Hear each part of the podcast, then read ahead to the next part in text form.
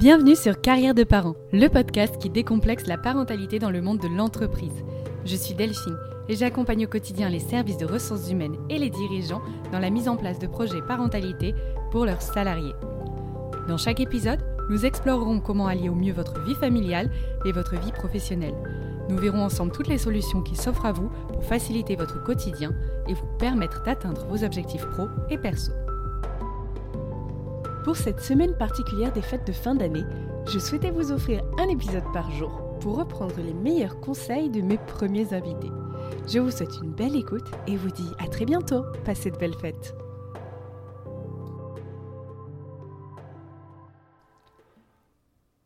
Pour le premier échange, j'ai reçu Boutaina Berkel, fondatrice de la société The Helper, qui a souligné l'importance de créer des buffers dans nos vies pour soulager la pression qui nous guette parfois entre tous les rôles qu'on doit endosser au quotidien. Ici, Boutaina répond à la difficile question du cloisonnement des temps de vie. Pour survivre, doit-on cloisonner? Oh, Moi, je dirais que c'est comme une cocotte minute. C'est-à-dire qu'on met sous pression, on enferme, et en, fait, si on cloisonne trop, euh, la cocotte minute finit par, par exploser. Moi, je dirais qu'en fait, euh, et je l'observe moi-même avec euh, mon travail, c'est-à-dire que je, travaille quand même beaucoup depuis chez moi, donc j'ai quand même un confort, on va dire, de, de vie derrière. Et ce que je peux noter, c'est qu'en fait, je dirais pas cloisonner, je dirais créer des buffers. C'est-à-dire euh, que on a tous dans des moments de notre vie et c'est logique. Euh, malheureusement c'est loin d'être un fleuve tranquille. On s'est disputé avec un collègue, ou bien on s'est disputé avec, euh, je sais pas, notre notre notre enfant euh, juste avant d'arriver au travail. Et ça nous travaille. C'est quand même des questions essentielles. C'est j'ai peur pour lui, j'ai peur pour sa santé. j'ai peur qu'il m'arrive quelque chose et qu'il soit seul. Et, et ça, c'est des choses qu'on peut pas laisser de côté. Par contre, qu'on arrive à travailler entre guillemets, et c'est pas du travail, c'est plutôt une question de d'élasticité ou, de d'entraînement, c'est une habitude, c'est comme le fait de bien manger, ben, en fait c'est une habitude de, s'occuper de, son mental. En fait ça veut dire créer un, un espace mental qui a un buffer et qui va arriver à déstresser ou euh, faire baisser cette tension. Alors, il y a des personnes qui utilisent euh, la cohérence cardiaque, il y a des personnes qui utilisent l'écriture, peu importe. Et nous, sur Developer, on essaye de proposer un maximum de solutions pour que la personne puisse choisir sa solution.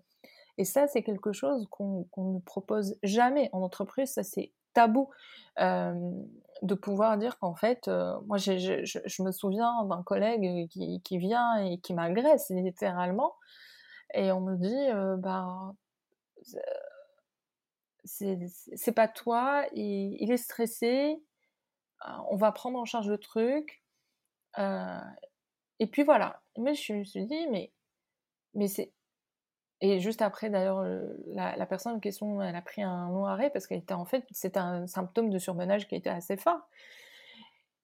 Et en fait, ma, ma stratégie au début, j'avais voulu faire une stratégie d'évitement. Je voulais me, ne surtout pas lui parler parce que la, scène avait été violente. Et en fait, quand j'ai réfléchi, j'ai tourné le problème dans ma tête, je me suis dit, mais en fait, le mieux, c'est d'aller lui parler. On en a parlé après, et, il m'a présenté ses excuses, et puis on, a maintenu des relations tout à fait euh, correctes après. ça n'est jamais arrivé, même si on pouvait se, se jamailler, ça pouvait arriver, mais c'est-à-dire qu'il faut créer un moment, des espaces où on peut on peut arriver à, parler de santé mentale santé émotionnelle sans que ça soit ni honteux, ni hystérique. Ah, moi, je me souviens que quand une fois, euh, j'avais dit quelque chose de manière un peu assertive, on m'avait dit Oh là là, euh, euh, tu en rajoutes, c'est trop. Mais en fait, je disais Mais c'est pas parce que je suis de manière assertive et que je m'impose que du coup, j'en rajoute. Et ça, c'est des choses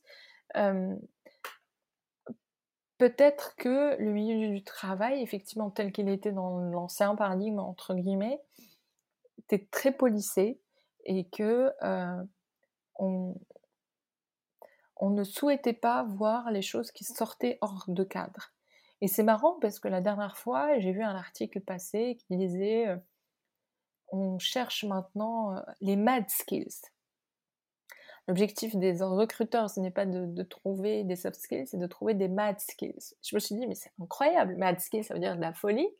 C'est quand même, on entre dans une nouvelle ère, c'est-à-dire qu'on cherche un peu l'originalité, euh, les coups de sang, enfin un peu de, de, de, créativité, euh, de, de, sortir un peu des sentiers battus. Et là, je me suis dit, quand même, il y a, que les parents pour avoir ça, parce que au-delà de prêcher de, de, pour, pour, ma paroisse, c'est que, en fait, quand on est parent, on est obligé de se confronter en fait à cette, folie de, l'enfance, ce, ce, côté-là, on, on, est tout le temps questionné, on est tout le temps questionné, on est questionné par nos enfants sur plein de choses. Rien n'est évident. Et ça, on ne peut pas le laisser chez nous. En fait, ça vient avec nous.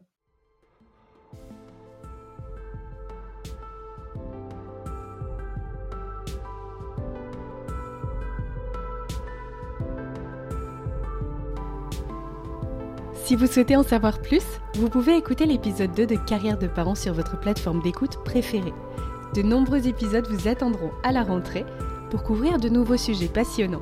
Alors abonnez-vous pour n'en rater aucun. À bientôt